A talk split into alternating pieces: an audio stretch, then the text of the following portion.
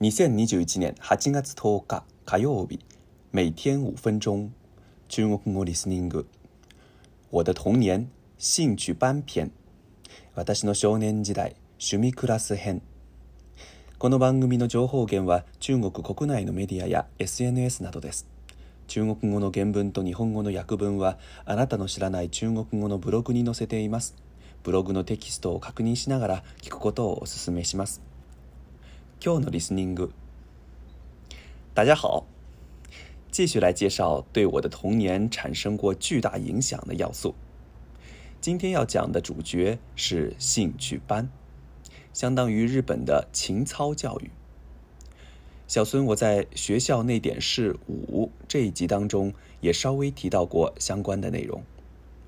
中国在教育上讲究德智体美全面发展。具体有没有做到，先暂且不提。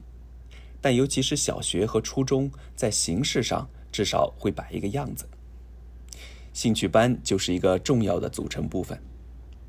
有的学校会自己组织兴趣班，而有的则靠家长自己在校外找。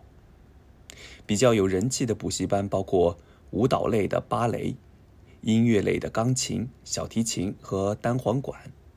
运动类的篮球、网球、乒乓球，另外还有书法等。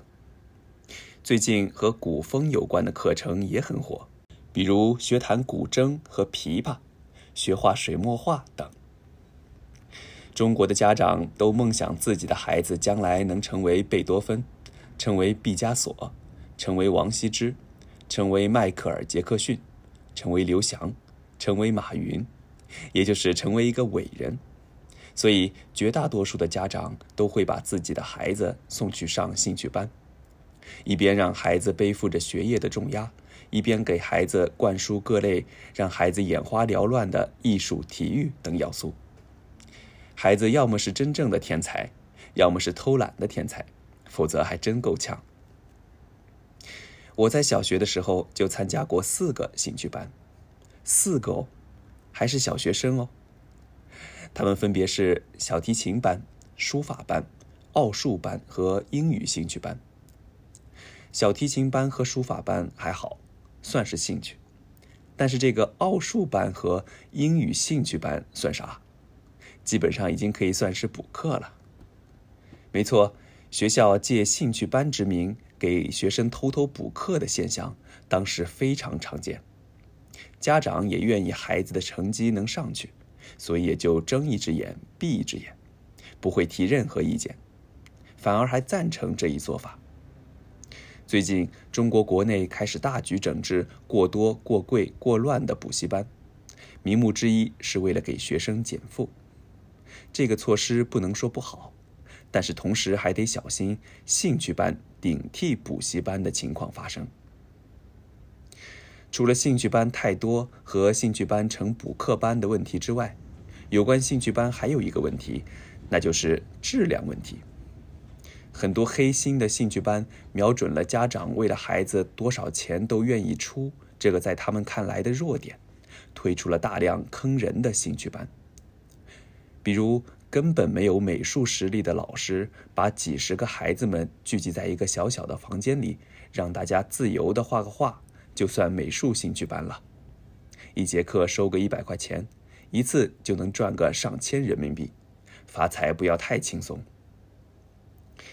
兴趣班顾名思义是帮助孩子找到自己的兴趣并培养发展孩子的兴趣的地方，真心希望兴趣班能抓住这个中心思想来开班。